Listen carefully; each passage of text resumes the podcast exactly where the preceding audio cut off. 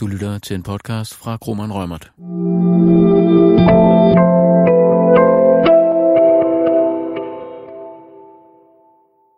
Velkommen til dagens podcast fra Kromann Reumerts IT Outsourcing afdeling. Jeg hedder Christel Theilers og er advokat i afdelingen og sidder her sammen med Jan. Og jeg er Jan Usik Andersen. Jeg er partner i vores afdeling for IT Outsourcing. Og temaet, for i dag, det er de 6 hjørnesten, som vi har identificeret, som er klare faktorer, der sikrer succes, når man outsourcer. 6 elementer, som vi har gennem vores erfaringer vurderet er de væsentligste drivere for, at man får god succes. Og hvis vi lige skal vi lige tage de 6 først, så lytterne ved ligesom hvad de kommer igennem. Ja, vi kommer til at tage de 6 først og så gå lidt i detaljerne på hver især bagefter. Hvis vi starter med nummer 1, så er det, at det er væsentligt, at man sikrer fuld transparens ved business objectives eller med de formål, som man har med outsourcingen. Og det er fuld transparens på både kunde- og leverandørsiden. Nummer 2, det er, at man sikrer sig en fuld baseline, altså en fuld dokumentation af det eksisterende landskab eller det eksisterende forretning, som skal outsources, og at den deles med leverandøren. 3, det er, at man sikrer fokus på de væsentligste elementer i aftalen, og så i øvrigt tilpasser sig så vidt muligt til leverandørens tilbud. Og den 4, det er simpelthen at få det konkurrenceudsat. Altså prøve at holde en konkurrencesituation så længe som muligt. Den 5. er at få udarbejdet en god aftale, som forankrer de formål, der er med outsourcingen, og i det hele taget den business case, for at beskytte den business case, der er blevet lavet for dealen. Og den sidste, ikke mindst, er best practice governance, kalder vi det, men nogle tanker omkring, hvor vi typisk ser, hvad der skal til for at sikre, at samarbejdet efter underskrift også fungerer godt. Hvis vi skal dykke ned i det første punkt, så drøftede vi også i vores første podcast, hvorfor det var så væsentligt at forstå, hvad formålet er med outsourcingen. Hvis ikke man har formålet klarlagt, så er det svært for leverandøren at byde ind med den rigtige løsning. Det er svært for ens forretningsorganisation, altså kundens organisation, at forstå, hvad er det egentlig, vi vil opnå med det her. Er det de største besparelser, eller er det den bedst mulige tekniske løsning? Det er helt afgørende, at man sikrer fuldstændig ensrettighed i organisationen, og en prioritering af det her. Det sikrer, at man senere kan sætte den rigtige aftale op, forhandle på de rigtige parametre, forhandle og måske medgive på noget, eller i forhandlingen give slip på elementer, som ikke er væsentlige for forretningen, men derimod så holde fast på dem, der netop er væsentlige. Og hvor mange kunne det typisk være? Altså, hvad taler vi her? 3 eller 100? Ja, altså 100, så er man i hvert fald spredt sig godt ud, ikke? Lad os sige det sådan. Nej, vi plejer typisk at sige, at det er noget, man skal have med på en one-pager, så man kan bringe ned gennem forretningen.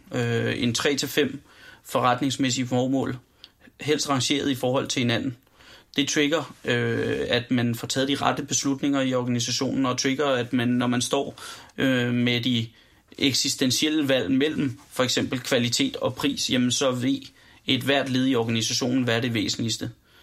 Trigger også en masse andre spændende spørgsmål i kategorien. Er det vigtigere at have sådan og sådan, end det er at have noget andet? Det gør det meget lettere for alle at agere i sådan et outsourcing-projekt, hvor der som typisk jo er en kompleks størrelse over et længere tid, og hvor at, der skal træffes en masse beslutninger undervejs. Det var den første. Det var i hvert fald fuld transparens omkring formålene med outsourcingen. Ja. Den anden, vi nævnte, var baseliningen, eller sådan dokumentationen af det område, der skal outsources. Og det lyder vældig banalt, men det er vel egentlig noget, som vi faktisk rigtig tit ser halte, når vi kommer ind i processen. Ja, lige præcis. Vi ser virkelig, at det er noget af det, der springes hurtigt over med. Og formår man ikke som outsourcing, eller som virksomhed, som gerne vil outsource en del af sin forretning, og klart beskrive hvilken forretning det er, man egentlig ønsker at outsource, så skaber det jo en stor usikkerhed og risiko hos leverandørerne, og dermed en højere pris, dermed en masse forbehold. Det er afgørende, at man sætter sig selv i en situation, hvor man med god ro i sindet og med god forhandlingsmulighed kan sige til leverandøren, I har nu fået alt at vide. På den baggrund, så har I ikke nogen forbehold i forhold til jeres pris, eller de forbehold, der så måtte være kendt, jamen de er løftet op og behandlet og inkluderet i kontrakten, således at man ikke efterfølgende skal have drøftelser omkring forudsætninger, der svigter, eller andre prisændringer, som leverandøren måtte bringe på banen. Ja, der må man nok også bare sige, at som kunde er man jo altså i den situation jo de nærmeste til at komme med den information, og det gør ikke bare budet bedre fra leverandøren og fjerner sådan en masse usikkerhed. Det gør simpelthen også forhandlingerne 100 gange nemmere, fordi du ved, hvad det er, du beder leverandøren om at forbedre. Typisk vil du meget gerne outsource det, ikke kun for at spare penge, men også ligesom for at få noget, der er bedre. Og du har ikke hverken, når du skal forhandle det, og heller ikke bagefter en kinamands chance for at finde ud af, om det rent faktisk så er sket, hvis du ikke ved, hvad det er, du måler op imod. Ja. Det er vigtigt at fokusere i den her sammenhæng, at det ikke kun er en intern øvelse. Det er også, man kan ikke have foretaget sådan en due diligence, eller hvis ikke man har givet leverandøren en reel adgang til at stille spørgsmål, og man har besvaret leverandørens spørgsmål. Det er en hård proces og en tung proces for en organisation, man skal igennem, men en af dem, som virkelig sikrer robusthed i aftalen, og som beskytter en mod efterfølgende overraskelser. Så det var de to første. Det var formål og en baseline, kalder vi det, men dybest set en dokumentation, en fyldestgørende dokumentation af det område, der outsources. Ja, som er delt med leverandørerne. Ja. Den tredje ting, det er igen at holde fokus på det væsentligste. Fokusere på de væsentligste krav, man har. Fokusere på hvad der er vigtigst for en selv. Og så i det omfang, det er muligt, så tilpasse sig til leverandørernes kan man sige, tilbud eller leverandørernes forretningsmodeller. Det er langt lettere, eller chancen for at opnå succes med outsourcing er langt større, hvis man ikke går ud og kræver en fuld custom-made løsning af leverandørerne, som skal være specielt tilpasset til hver enkelt kunde, men at man derimod tilpasser sig leverandørens verden mest muligt. Det gør det lettere for leverandøren at levere, og dermed sikre høj kvalitet. Det gør det typisk også lettere for leverandøren at give den skarpe pris. Men sådan noget med sådan find en vendor, der passer dig, sådan noget, det er jo selvfølgelig sådan nærmest side 1 i outsourcing-bogen. Men hvad jeg tænker på, fordi man kan sige, når vi arbejder med aftalerne i sådan noget her, så kunne en måde at sikre sådan noget her jo blandt andet være, at man som en del af udbudsmaterialet får skrevet de her ned, måske ikke laver sådan en fuld kravspæk, men ligesom som sådan en udløber af man kan sige, formålene med outsourcing, som vi talte om før, lavede sådan noget high-level requirements for eksempel. Det var på den måde, det kunne udmønte sig i praksis til at prøve til en start at finde ud af, hvad det er for en leverandør, der kunne passe bedst på det her. Ja, præcis. Og så i øvrigt ikke afskrive leverandører, som man tror har en god løsning alt for tidlig i processen, men derimod holde flere leverandørerne i gang, så man kan få de bedste mulige idéer ud fra hver leverandør, og så se, hvad det er, der fungerer bedst samlet set. Og det bringer os jo faktisk lige ned til den fjerde pointe, som er konkurrencesituationen. Og der ved jeg i hvert fald, at vores erfaring er, at det er aldrig blevet værre af, resultatet er aldrig nogensinde blevet dårligere af en konkurrencesituation. Tværtimod har vi altid enten fået bedre vilkår og bedre pris, eller både fået bedre vilkår og bedre pris. Ja.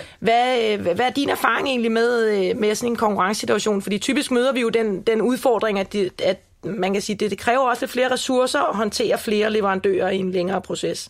Ja, lige præcis. Jeg tror, hvis man kigger det samlet over en outsourcing-proces, så er det vores erfaring, at man faktisk ikke behøver at bruge væsentligt flere ressourcer på at køre en reel kompetitiv proces, hvis man gør det på den rigtige måde. Det kræver dog, at man tilrettelægger sin kompetitive proces fra starten af, og at man ikke behandler hver leverandør enkeltvis i hvert trin af processen. Der vil være, specielt i opstarten, så vil der være en del trin, hvor leverandørerne hver især skal modtage materialet, men hvor de så vidt muligt bør modtage alt det samme materiale. Dels for at give transparens i budene, og så man sikrer en sammenlignelighed mellem de forskellige bud og løsninger, som leverandørerne kommer med, men også så man i den situation sparer lidt på ressourcerne og ikke opfinder den dybe tallerken 2 gange. Og der kan vi vel sige, at det vi typisk ser i de her processer, hvor der rent faktisk er en konkurrencesituation ret langt henne i processen, der kan man sige, at downselection-fasen, eller den periode, man bruger på at evaluere budene og gå dem igennem og have dialogen med leverandørerne, er længere, end hvis man kun kører med en. Til gengæld er forhandlingsfasen markant kortere. Ja, erfaringerne viser, at der er ikke noget værre end at ende i en forhandlingssituation med kun en enkelt leverandør, og uden at der reelt er alternativer for kunden. Man får ringe vilkår, forhandlingsprocesserne tager meget længere, man spilder utrolig meget tid med meningsløse diskussioner, i stedet for at fokusere igen på, hvad der er væsentligst, og hvad der skal til for at få den helt rigtige løsning frem.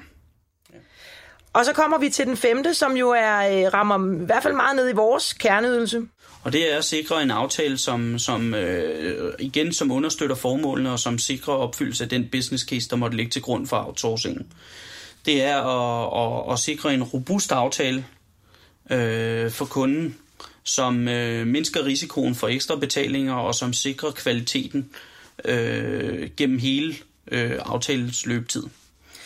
Den måde, vi egentlig konkret arbejder med det på, eller det fokus, vi særligt har, når vi laver aftalerne, det er sådan på det, vi egentlig kalder for sådan den hellige treenighed, som er at fokusere helt specifikt på ydelsesbeskrivelsen, eller scopet, kan man sige, kvaliteten og prisvilkårene.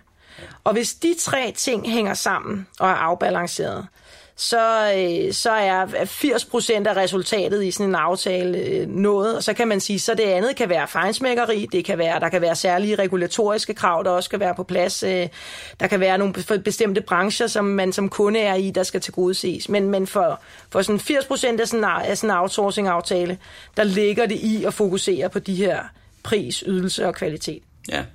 Og hvis man så skal smide lidt juridiske kundskab oveni, som endnu en gang understøtter aftalens robusthed, så er det, at man sikrer sig, at kravspecifikationen eller servicekataloget er ikke udtømmende, mens kundens forpligtelser på den anden side er udtømmende. At der stilles grundlæggende krav til leverancestandarder gennem hele projektet, som sikrer en høj kvalitet som udgangspunkt. Og at kvalitetsregimet har en rød tråd ned til formålet eller op til formålet med outsourcingen. Altså at det kvalitetsregime, man har indbygget med de KPI'er og de slager, man har, jamen de understøtter direkte de enkeltformål, som ledelsen i starten har signet af på. Præcis. Hvilket i høj grad kræver, at man faktisk ser aftalen som sådan meget, altså en organisk størrelse, der hænger sammen, og ikke bare noget, hvor du kan tage sådan enkelte elementer op af skuffen, altså på nær nogle fuldstændige boilerplate-bilag, men meget ofte vil du ikke bare kunne tage sådan enkelt dokumenter op af en eller anden tilfældig skuffe og bruge på et hvert tilfælde. Nej, så ender man i hvert fald hurtigt i en situation, hvor aftalen reelt ikke viser sig at afspejle virkeligheden, og så kommer vi hen til de faldgrupper, som ligger ved, at aftalen i sidste ende bliver en skuffeaftale. Det kommer vi til at behandle i en helt anden podcast. Sidste punkt på dagen, det er, at man sikrer den rigtige governance og så de værktøjer og midler, der skal til for at understøtte den her governance, specielt i forhold til effektiv rapportering fra leverandørens side til kunden. Ja, fordi, når du for eksempel laver sådan nogle, vi kalder det for sådan health check, eller sådan, hvor man gennemgår et kundeleverandørforhold, så er det jo ret ofte, at vi kan se, at det er selve i styringen af aftalen bagefter, at det kan være gået galt. Og der kan man sige, det vi typisk ser, det var, som du nævnte, Jan, det er på rapportering, altså der ikke rigtig bliver fulgt op ordentligt på leverancen. Ja. Det kan også sagtens vise sig, at man kan sige, at dem, der sidder med aftalen, reelt ikke helt ved, hvad det er for nogle rettigheder, de har. Altså, at man egentlig ikke bruger aftalen aktivt. Ja. Hele contract governance-aspektet og contract management-aspektet er selvfølgelig væsentligt og har også Men det er jo nærmest tema for ikke bare en enkelt podcast, men for et års forbrug af podcasts. Hvis vi skal pege på helt high-level elementer, som man bør tænke om, når man sikrer den her governance og rapportering, så skal man forud for aftalens indgåelse reelt vurdere, hvad er de 10 største risici, og er de håndteret i aftalen? Er de håndteret gennem governance-regimet, med at man har de nødvendige forankringspunkter i leverandørens organisation, og er de håndteret gennem andre understøttende mekanismer, som for eksempel såkaldte proactive remedies, altså beføjelser, som træder i kraft, før end det almindelige juridiske misligholdelseskatalog kommer på banen. Det kan være sådan noget som tidlige advarsler, det kan være rettigheder til step-in, remedy-planer, man kan kræve, altså afhjælpningsplaner, mulighed for at publicere dårlig performance for kunden, noget der i øvrigt viser sig typisk at motivere leverandørerne langt mere end nærmest bodsmekanismerne gør. Fleksibilitet til at kunne tilpasse aftalen til den risiko, der så måtte opstå på et senere tidspunkt. Og så selvfølgelig den konkrete rapportering, hvor leverandøren rapporterer på egen performance og gør det her proaktivt. Rapporterer på de slager og KPI-mål, som der er aftalt, men også rapporterer på andre elementer, og herunder på opfyldelse af formålene, opfyldelse af business objectives. Typisk indbygger vi i vores aftaler, at leverandøren skal rapportere 1 gang om året på business objectives og sige, vi har været med til at opfylde formålet med outsourcing på den og den måde, og det næste år vil vi gøre følgende 3 ting eller 4 ting, for at understøtte det forretningsmæssige formål med outsourcing. Et andet led i det her at sikre den effektive governance, det er jo at sikre, at der er taget ejerskab over aftalen i både kundens og leverandørens organisation. Det sikrer man gennem selve opsætning af styregrupper og andet, men også sikrer gennem kendskab til aftalen, gennem hele kundeorganisationen og gennem en forankring i forretningsledelsen hos kundeorganisationen. Og selvom det lyder utroligt banalt, så er det elementer, som vi faktisk ser fejle gang på gang, at når først aftalen er indgået, jamen, så er der ikke rigtig nogen, der føler voldsomt ansvar for det her længere. Ja, og i bund og grund afspejler det jo faktisk tit, at særligt for man kan sige, for kundevirksomhedstyper, som er mindre modne med sådan outsourcinger, kommer det faktisk ofte bag på dem, hvor meget administration der egentlig ligger i at styre et leverandørforhold. Og egentlig have en fornemmelse af, om man egentlig får opfyldt det, man nu betaler for. Ja, lige præcis. Det var de 6 emner, som vi synes er medvirkende til, eller i hvert fald hjørnesten i at sikre en reel succes i sin outsourcing. Hvis vi lige kort skal opsummere dem igen, så var det at sikre transparens omkring formålet med outsourcingen og dele den med transparens med egen forretning og med leverandøren. Dokumentere den del af forretningen, som skal outsources, og sikre fuld gennemsigtighed herom til leverandøren og fuld due diligence fra leverandøren tilbage i. Fokusere på det væsentligste og i så vidt mulig omfang tilpasse sig til leverandørens tilbud og løsning. Ja, og så nummer 4, det var at sikre at holde en konkurrencesituation og ikke foretage downselection alt for tidligt i forløbet, før man har indhentet i hvert fald sit bedste bud. Sørg for at få lavet en aftale, som rent faktisk også understøtter det, som er formålet med outsourcing, herunder i forhold til beskrivelse af det, der skal leveres, og kvalitet og pris. Og det sidste var at få opbygget nogle effektive processer til at styre aftalen bagefter. Det er jo ikke rocket science, men erfaringen viser sig, at det er ting, som ofte bliver misset. Får man styr på de her 6 essentielle elementer, så er man allerede rigtig godt på vej til en god outsourcing. Tak for i dag.